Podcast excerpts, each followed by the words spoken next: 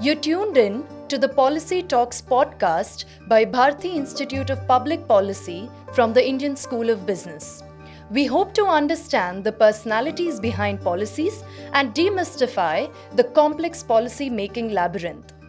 Every Tuesday, we speak to seasoned stalwarts and promising young legislative fellows who have made indelible marks in shaping the Indian policy landscape.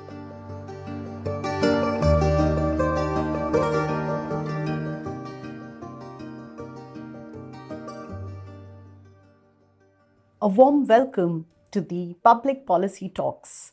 And we have with us the very eminent Dr. KP Krishnan. Welcome, sir. Thanks, Arushi. Looking forward to the conversation. Yes, same here.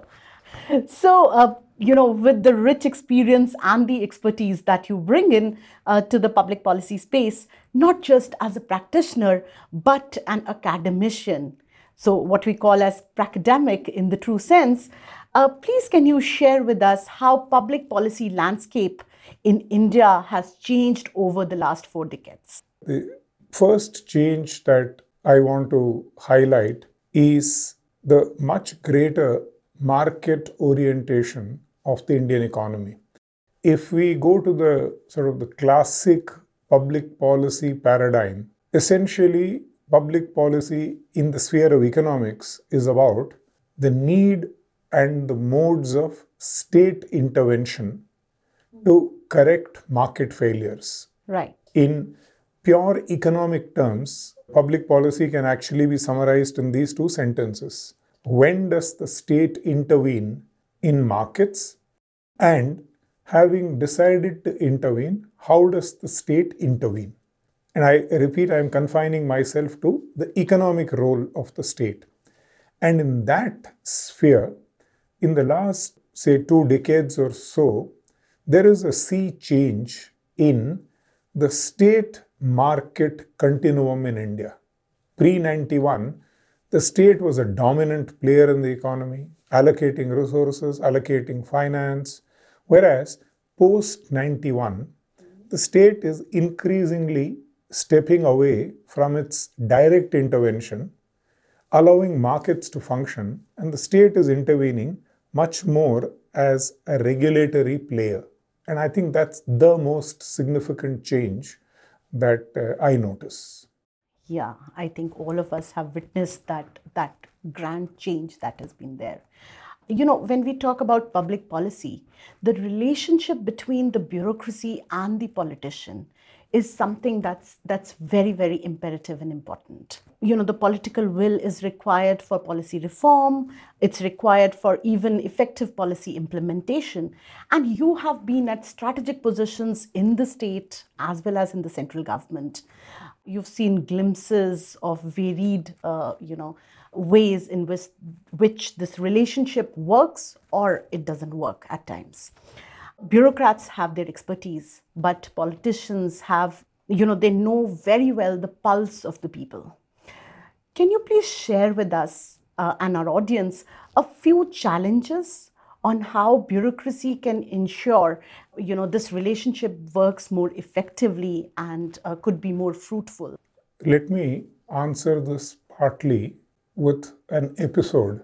This is not an episode that I was a part of but this is an episode I know about because one of the players in the episode was my former boss, Dr. Bimal Jalan. And it's an episode he has narrated to me himself. So it's as authentic as it can get. We are talking about the late 90s. You know, it's the Southeast Asian crisis, thereabouts. Not exactly that time, around that time.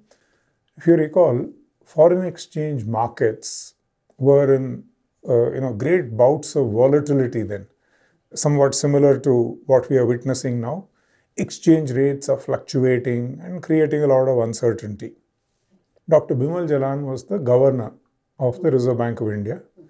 And I'm sure you know, under the legal framework, uh, which is called the FEMA, Foreign Exchange Management Act, it's the Reserve Bank of India which has responsibility for administering the exchange rate.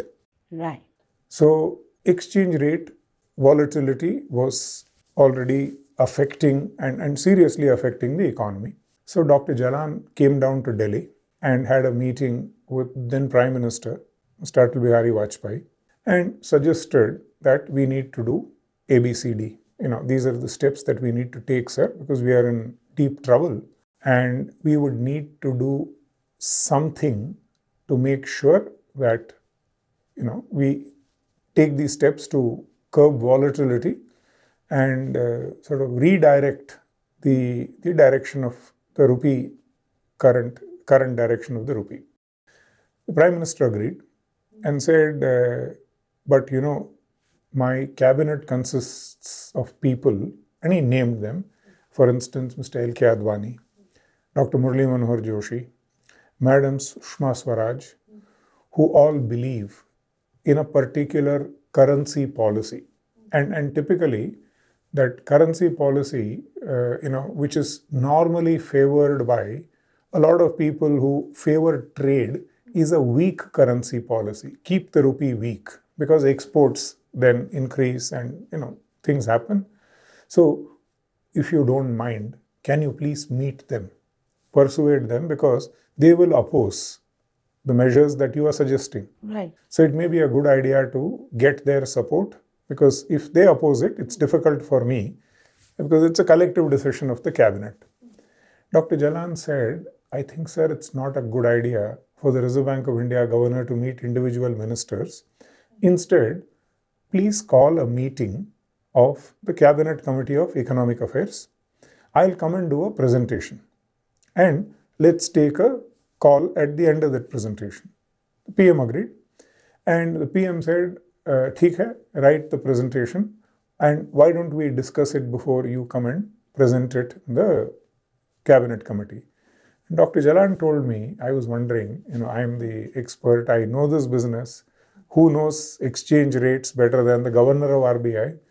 And the prime minister, who himself used to say, कि साहब मैं कवि हूँ मैं अर्थशास्त्री नहीं हूँ और मुझे अर्थशास्त्र समझ नहीं आता है। मैं कवि हूँ। I am a poet I am a politician I am primarily a poet these business things don't you know make too much sense to me but that man is saying please bring the presentation and show it to me so anyway doctor Jalan decided he made the presentation went to him in mister Vajpayee suggested two three major changes doctor Jalan said I was a little surprise but anyway he is the boss he said yes and they came the presentation started and dr jalan was doing the presentation and as he presented, the presentation was exactly what Mr. Vajpayee had corrected. Mr. Advani and Mr. Murli Manohar Joshi and Sushma Swaraj said, Dr. Jalan, and they were looking at the presentation, ये आप क्या कह रहे हैं? What are you saying? So Jalan said, this is exactly what I am saying. They said, are you saying our currency is weaker than that of Pakistan? Dr. Jalan said, yes, sir this is the way it's uh, going. They said it's completely unacceptable. How can it be that we are weaker than Pakistan and uh, you need to do something? And Mr. Vajpayee, who was still then silent, suddenly becomes active, looks at Jalan, you know, sort of looks at him angrily and says, Kya hai, Governor Sahab? You don't understand the sentiment of this government? you need to do something.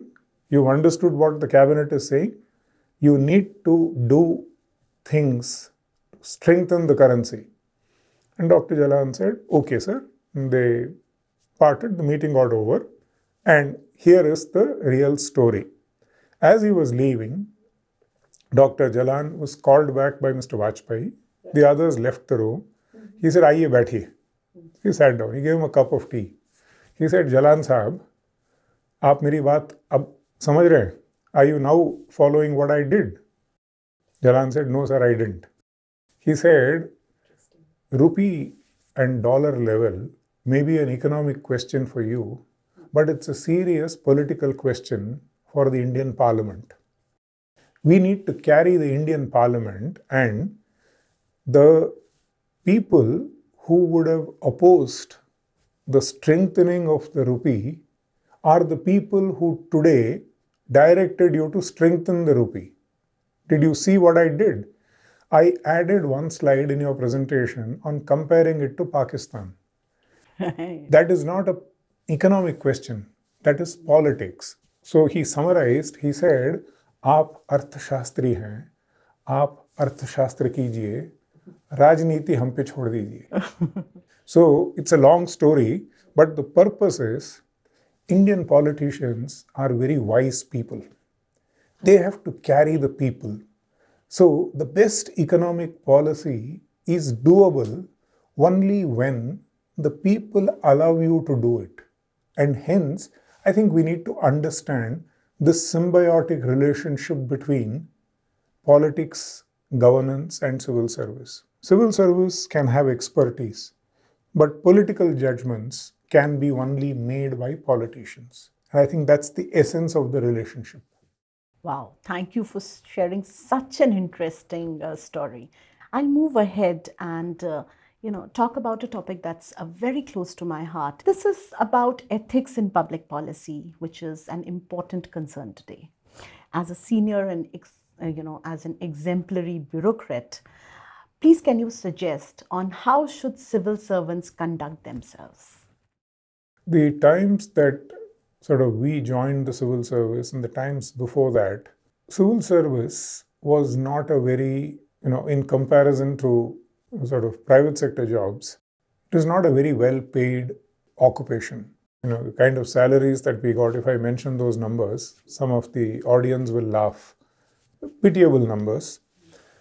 All of that changed in the three, commi- you know, the pay commissions, three pay commissions before the current one. Yeah. And I think current civil service salaries are far, far better in comparative terms, in terms of purchasing power terms, even keeping in mind current price levels, than what they used to be 25 years ago.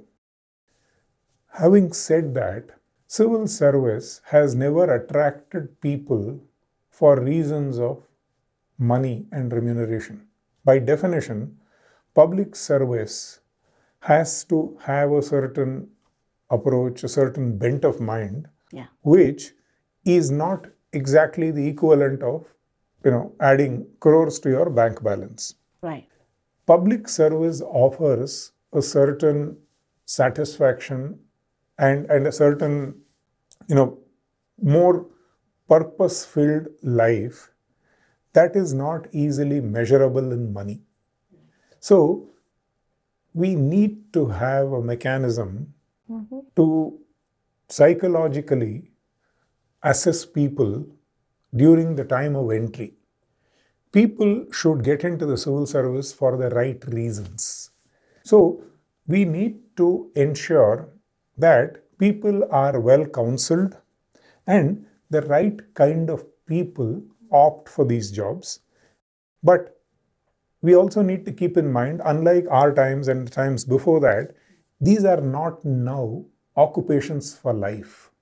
My times, most people joined and spent an entire life in the civil service. Today, it's quite conceivable a person may like to leave after 15, 20 years, wants to pursue academics or not for profit or for profit opportunities. With all that, I think selections need to be better, more value driven, plus, we need to go back to age at entry. One of the biggest advantages of the old civil service was, by and large, a lot of us were actually in our first jobs. And it's important to mold people. At 21, when you're fresh from college, it's easy to mold not only your knowledge, but your value systems. So, this entire ethics, the entire esprit de corps of the civil service, where honor, public service count for far more than bank balance, has to be part of your DNA. You can't suddenly acquire this at 45. So, my sort of macro solution to this problem is on the lines that I described above. And the other micro solutions are we need to step up on all of the other standard mechanisms of enforcement of governance. We need to be very tough about not condoning indiscipline. If you are an elite service, even minor indiscretions have to be visited with serious consequences. You can't be a leader in society and claim कि छोटी सी गलती हो गई leader आप इसीलिए हैं कि आप गलती नहीं करेंगे तो छोटी सी भी गलती हुई the consequences have to be severe. So, a combination of factors, but in my opinion, the most important is the selection process, the right kind of people. Right, right. Uh, you've emphasized rightly on the selection, but if we can go ahead and talk about people in the civil service right now, and if I, uh, you know, take your attention to the training side of it, because you have been involved with civil service training at ISB, you teach the public policy cohort. At LBSNAA, you teach, uh, you know, the civil servants. What do you think, uh, you know, is the role that training, public policy training, can play for senior officers to ensure this good governance that we've been talking about? The landscape in which governments are operating today is a very fast changing landscape. For instance, extensive use of technology for public service delivery is not something my generation of civil servants is very familiar with because it wasn't uh, possible to use technology to do such extensive public service delivery. Now, civil servants therefore have to be constantly updated, re equipped. Newer challenges, for instance, how do you deal with other people's data? Is a serious challenge. How does one deal with the post pandemic medium and small and micro enterprises is a serious public policy challenge today. So the challenges are constantly evolving. The same issue has different dimensions. So the policy that we have, which is a training across life and typically, you know, almost every five, seven years, you go back to the civil service school for the equivalent of a re-equipping uh, a mid-career uh, updating training. I think that's an excellent idea.